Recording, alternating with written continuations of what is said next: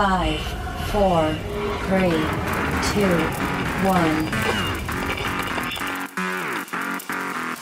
Ha llegado el momento, tu momento para disfrutar, para divertirte, para informarte. Este es tu momento de ser libre en nuestra frecuencia. Ponte los audífonos, vivamos, la experiencia.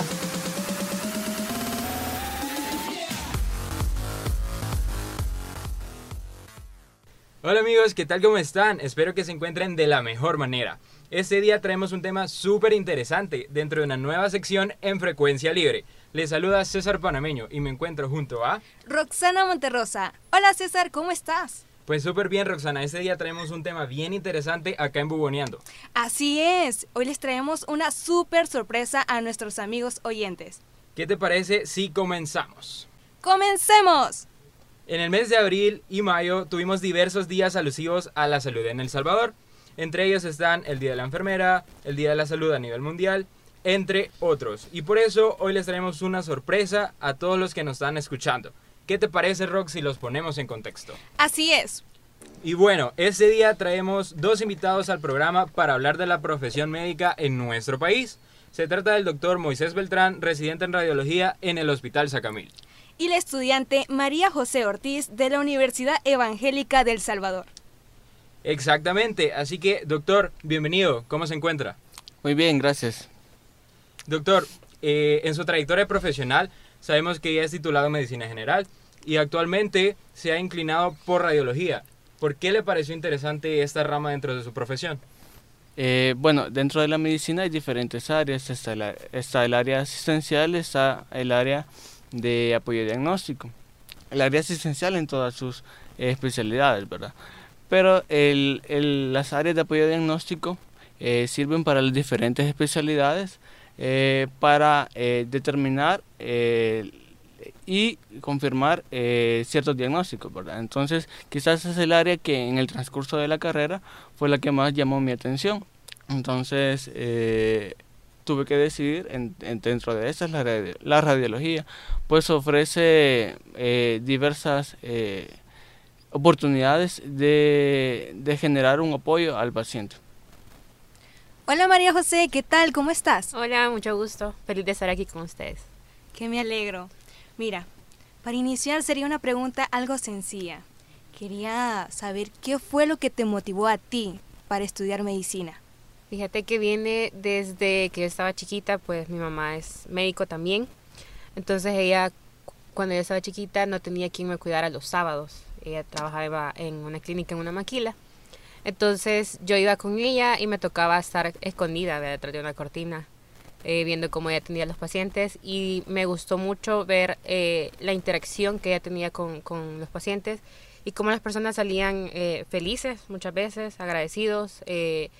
E igual en sus otros trabajos me gustó eh, que a veces yo la visitaba o, la acompañaba al trabajo y los pacientes eh, me agradecían a mí. Entonces me gustó ver tanto esa gratitud que, o esa ayuda que vos le puedes generar a la otra persona, que hasta me agradecían a mí cuando yo no tenía nada que ver, ¿verdad? Solo era su hija.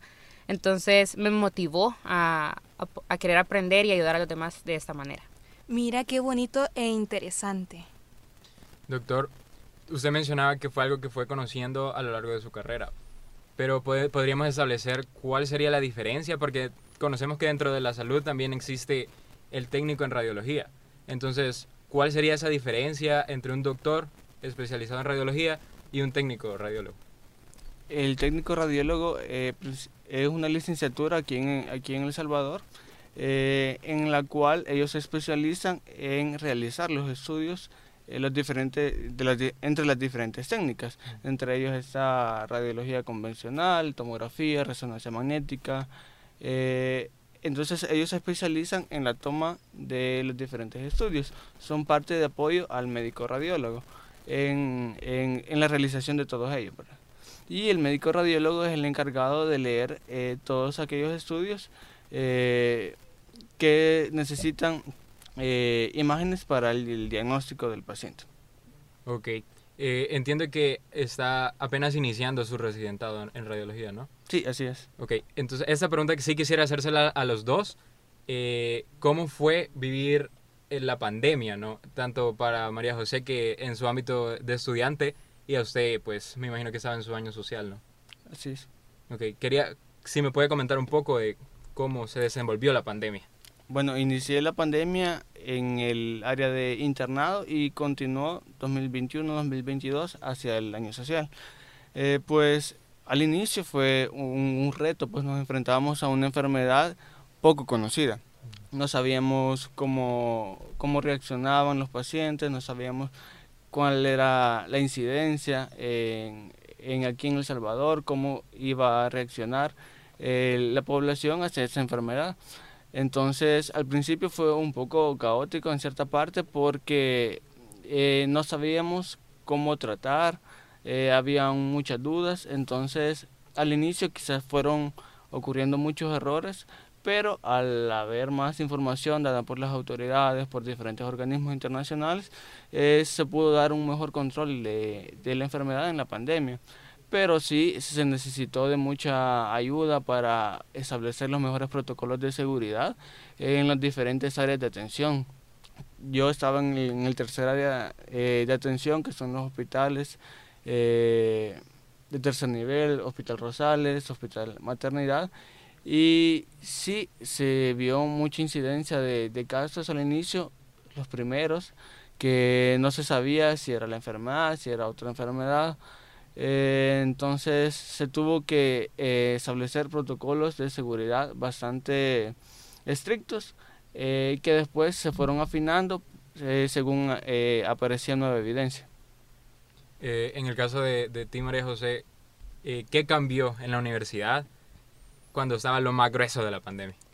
Eh, creo que todo, la verdad, para nosotros como estudiantes eh, fue bien difícil. Por ejemplo, en mi caso, yo iba eh, comenzando el área práctica. Justo, de hecho, el día que el presidente cerró eh, las fronteras y todo, yo estaba en el Hospital San Rafael. Entonces, sí, para nosotros fue un, un reto el poder seguir estudiando, tanto para nosotros como estudiantes, como para los eh, catedráticos, porque nadie sabía cómo poder eh, implementar el área práctica de la medicina, que obviamente tenemos que tener a los pacientes enfrente y, y convivir con ellos para poder aprender. Entonces sí fue difícil y nos llevó un tiempo, creo que los primeros, el primer mes, por ejemplo, dos meses, pasamos que haciendo guías como, como en el colegio. Eh, y sí fue eh, bien caótico, como decía Moisés, el poder adaptarnos y el poder aprender de esa misma manera. Siento que aún todavía ahorita que ya regresamos al área práctica eh, presencial, se nos hace difícil el, llevar esa misma eh, línea como traíamos antes. Así que sí fue, sí fue bien complicado. Eh, doctor, ¿la intensidad del trabajo durante la pandemia del COVID-19 le dejó algunas secuelas como estrés, ansiedad o problemas físicos? Creo que eh, en mi caso no, no tuvo mayor incidencia en emocional, pues el ritmo de trabajo desde antes eh, de la pandemia es, en el área de medicina es bastante agitada, bastante eh, caótica desde siempre, pero eh, lo que sí, eh, pues el ritmo del trabajo en cuanto a medicina eh, en los últimos años es bastante arduo, por lo que la, la, actividad eh, asistencial continuó siempre igual. Sí quizás en algunas áreas hubieron menor, menor incidencia de otros casos, otras enfermedades, pues atendía más en algunas áreas a los pacientes que llegaban por COVID-19. Entonces, eh, sí estaba un poquito el miedo de poderse contagiar de la enfermedad. Entonces, eh, lo cual se contrarrestaba con las medidas de seguridad que se adoptaban, ¿verdad?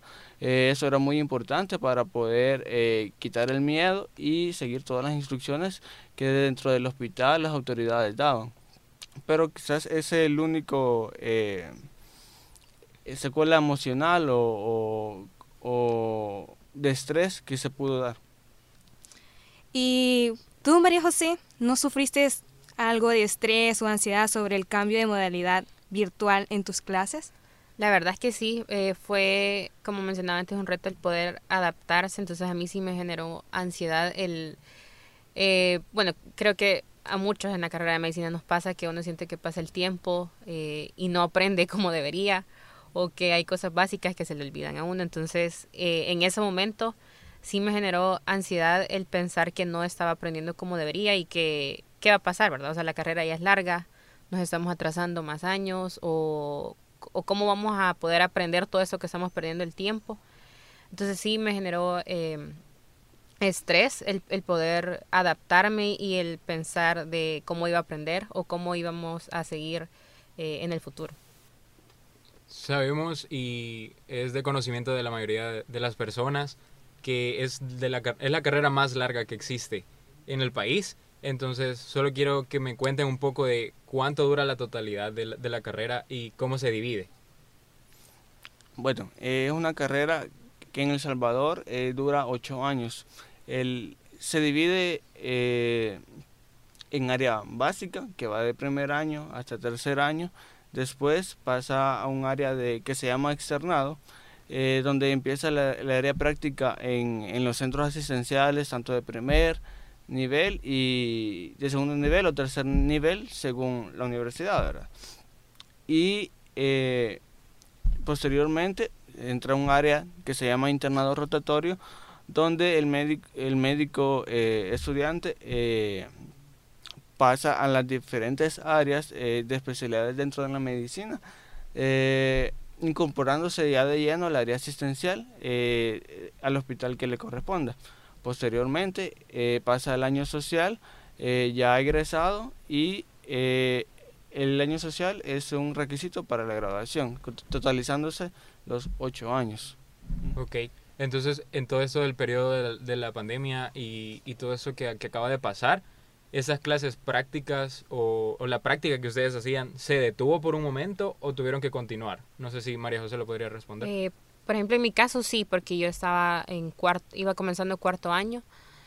Eh, entonces sí se paró totalmente todo lo práctico pues por el hecho de ser estudiantes, eh, tanto el gobierno como la universidad no, no, se podía hacer cargo, ¿verdad? De, de, si un estudiante se infectaba de la enfermedad, pues al ser tan desconocida. Entonces sí se tuvo que parar toda práctica que se llevaba y solo se continuó eh, de manera virtual algunas clases, que igual no era lo mismo y creo que no va a ser igual a una manera presencial. Así que sí, para nosotros sí fue una, eh, un stop total. Sí, así es. La verdad, creería que no volverá a hacer lo mismo como lo era antes. Eh, doctor, ¿qué recomendación le daría a todos los jóvenes que tienen aspiraciones de estudiar esta carrera relacionada con la salud, pero hay un pero, tienen temor al COVID-19? Eh, gracias a Dios la incidencia de la enfermedad ha disminuido bastante debido a las diferentes medidas que se han tomado, ¿verdad? Eh, por el gobierno, la vacunación, todas las medidas de bioseguridad. Eh, si, si los jóvenes ahorita tienen aspiraciones a ser médico, es una carrera muy noble, sin embargo es muy ardua. Entonces, inicialmente los primeros años son de estudios, es el área básica donde el estudiante va a la universidad eh, y ahí se forma en, en, los principios de la carrera, ¿verdad? en los principios eh, de las ciencias médicas. Por lo tanto, eh, es un periodo donde no van a estar tan expuestos ahorita a la enfermedad por COVID-19. Eh, pero es eh, to, to, toda persona que aspira a ser médico tiene que estar consciente de los posibles riesgos eh, en un futuro. ¿verdad? Siempre se pueden desarrollar pandemias, eh, y no solo por eh, enfermedades infectocontagiosas, sino también el estrés que se vive dentro de la carrera, el riesgo de desarrollar eh, otras enfermedades producto de la atención a los pacientes. Entonces, eh, creo que es una carrera bastante sacrificada, bastante ardua, pero bastante gratificante. Entonces, no, eh, no quisiera que perdieran el ánimo, sino que estudien, a, traten de aprender de, de, antemano de la carrera, conocer a lo que se enfrenta cada, cada estudiante de medicina, para que de ahí partan y tomen la mejor decisión. Ok. Eh, María José, por lo mismo que conocemos que es una de las es la carrera más larga, también se conoce que es, un, es una de las más pesadas. y vienen los dichos de vas a perder tu vida social, vas a dejar de hacer estas cosas, vas a vivir solo en la universidad, solo en el hospital. La primera pregunta, ¿qué tan cierto es esto? Y si surgieron esas preguntas en ti, que si en algún momento llegas a considerar abandonar la carrera o vino a tu pensamiento, ¿por qué estoy estudiando esto? Sí, es totalmente cierto. Eh, hay momentos en los que, como mencionábamos hoy, en los primeros años es pura teoría y como se imaginarán, pues el cuerpo humano es maravilloso y, es todo un, misterio que Dios creó, entonces sí eh, requiere de mucha, de aprenderse y de memorizarse, de, estudiar un montón. Entonces sí requiere mucho sacrificio, como decía él también, de faltar a reuniones, faltar a cumpleaños, eh, o alejarte cuando tu familia está ahí reunida un domingo y vos alejarte a estudiar o a faltar a, eventos. Sí, todo eso es cierto, todo lo que le mencioné no es exageración. Y creo que en la mayoría, al menos en todos mis compañeros, todos lo pensamos en algún momento. Ya fue en segundo año, tercer año, aún eh, antier, por ejemplo, que estuve turno, mis compañeros todavía decían, me quiero salir de la carrera. Creo que todavía llegas al último año y todavía lo, lo pensás por el hecho de lo sacrificado que es, lo cansado. Eh, muchas veces influye el hecho que vos ves a todos tus compañeros ya trabajando, con carro, eh, con, hasta casándose y vos todavía vas eh, finalizando la carrera. Entonces todas esas cosas, por ejemplo el ámbito económico sí eh, te hace dudarlo y pensarlo de tantos años faltan para que yo pueda trabajar y generar ingresos. Entonces sí, lo pensé y, lo, y a veces todavía lo sigo pensando. y en base a lo que estás mencionando, ahora que vas en tu sexto año, ya existe algo que dice me quiero especializar en esto o me quiero quedar simplemente con medicina general. Sí, sí, definitivamente a lo largo de la carrera, cuando vas ya en el área práctica viendo las áreas, te va llamando algo. Ahorita sí ya tengo una leve ahí eh, tentación por estudiar ginecología y obstetricia. Me parece que es una bonita eh, mezcla del, del, de cirugía también. Entonces sí, tengo esa, también tengo otras que están como de segunda y tercera opción. Pero sí, ya, creo que este año ya es cuando lo vas más analizando y decidiendo. Ok. Eh, también quería platicar con ambos una situación que ocurrió hace poco. Eh, ese año pues se suicidó Natalie Vanessa Miranda Pérez, estudiante de medicina en la Universidad del Salvador. Y en uno de sus tweets me parecía bien interesante que decía, lo primero que me dijeron ahora, al llegar al primer servicio, en mi nueva rotación fue, después de siete años de medicina no sabes nada. Fue literal, no les miento, sí quería llorar. Cierro comillas. ¿Por qué consideran ustedes que ocurren estas situaciones y, si pasan en, el área práctica ya de la carrera? Bueno, sí, eh, y creo que no solo en El Salvador, sino en general en Latinoamérica, eh, la formación médica se ha caracterizado por ser eh, basada en muchas jerarquías. Entonces, cuando las jerarquías eh, no funcionan sino para pisotear al que está debajo, eh, pasan estas situaciones. Eh, idealmente estas jerarquías tendrían que funcionar para desarrollar un mejor trabajo dentro del hospital, pero lastimosamente no se desarrolla así, sino que sirve para que médicos que están en un nivel superior muchas veces se se valgan de eso para dañar eh, la integridad del, del, estudiante, ¿verdad? Entonces sí eh, se ve mucho en, los hospitales aquí en El Salvador en la formación. Eh, claro, no todos los médicos son así, ¿verdad? No todas las personas que están en un nivel mayor tratan mal a los estudiantes, pero sí se ve mucho en todos los niveles de, atención, tercer nivel, eh, unidades de salud, y no solo contra los estudiantes de medicina, sino también se ven muy afectados los estudiantes de enfermería y otras eh, áreas de, de, formación en salud. Eh, María José, en lo que va de tu carrera, ¿alguna vez has sufrido de acoso o, o algo parecido?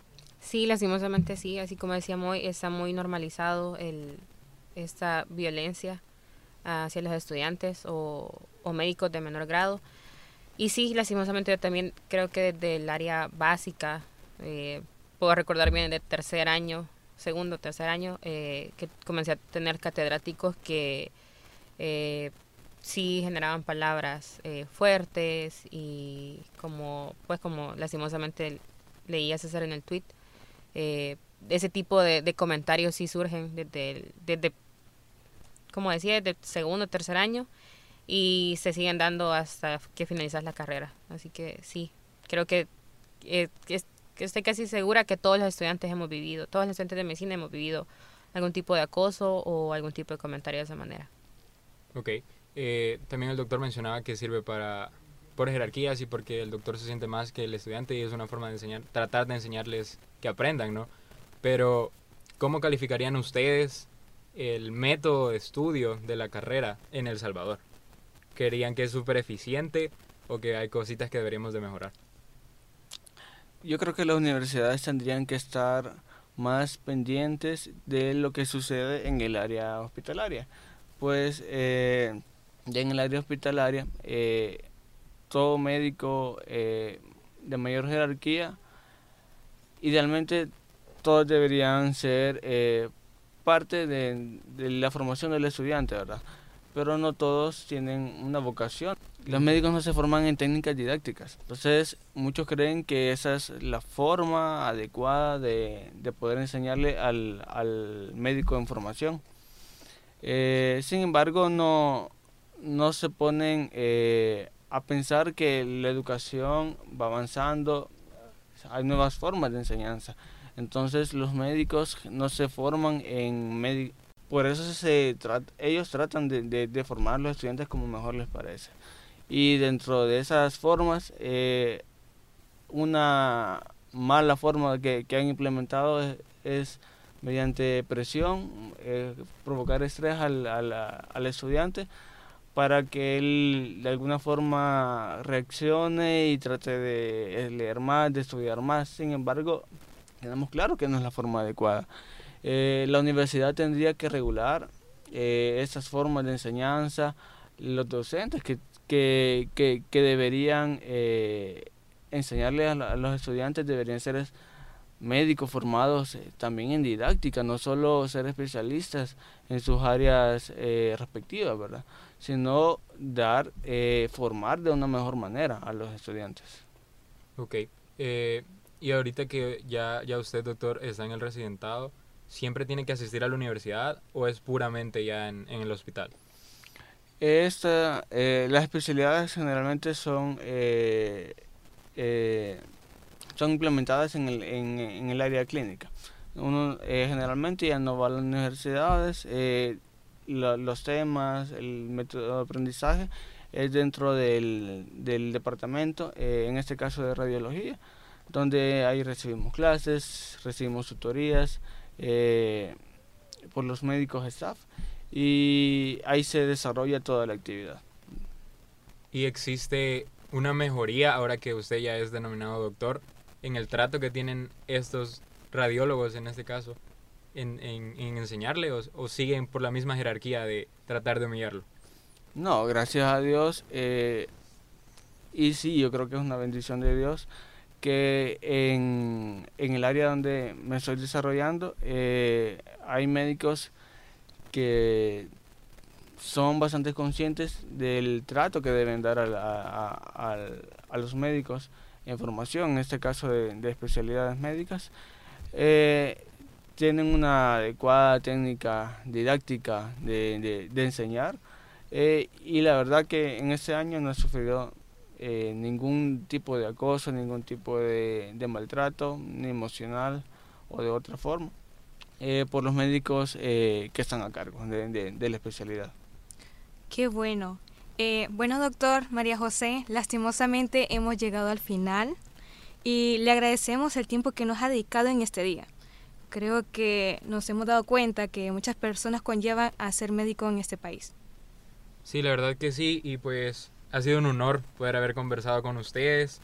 De igual forma les agradecemos en nombre de toda la sociedad por tomar esta carrera tan noble, ¿no? Que es la medicina. Eh, y pues gracias por su labor en la salud, la verdad. Gracias a ustedes por eh, invitarnos, por tenernos aquí. También un, un placer para nosotros eh, poder exponer a la población eh, y temas de importancia. y animar a, los, a, las personas que quieren estudiar esta linda carrera que se animen, pero que lo piensen, que se preparen desde antes, tanto emocional, eh, eh, físicamente, para enfrentarse a, lo que les vendrá. María José. Igual, muchas gracias por habernos invitado y, y sí, que creo que son temas que no se tocan muchas veces. E igual animo a los que nos puedan estar escuchando que quieran entrar a esa carrera, como decía Moisés, es muy bonita, es muy noble, pero sí piénsenlo más de dos veces. Eh, eh, sí requiere mucho sacrificio y e igual prepárense. Pero si ya entraron y si ya están aquí o, o ya tomaron la decisión, pues espero que les vaya súper bien. Bueno, queridos amigas y amigos, esperemos que hayan disfrutado tanto ustedes como nosotros de este tiempo en su sección Buoneando. Estamos junto a ustedes, Roxana Monterrosa. Nos escuchamos en la próxima. Bueno, Rox, buenos amigos, les esperamos en el siguiente programa. César Panameño les desea un feliz día. Adiós. Este fue tu momento, nuestro momento en frecuencia libre. Esperamos que hayas disfrutado. Quédate pendiente de nuestra próxima edición. Frecuencia libre.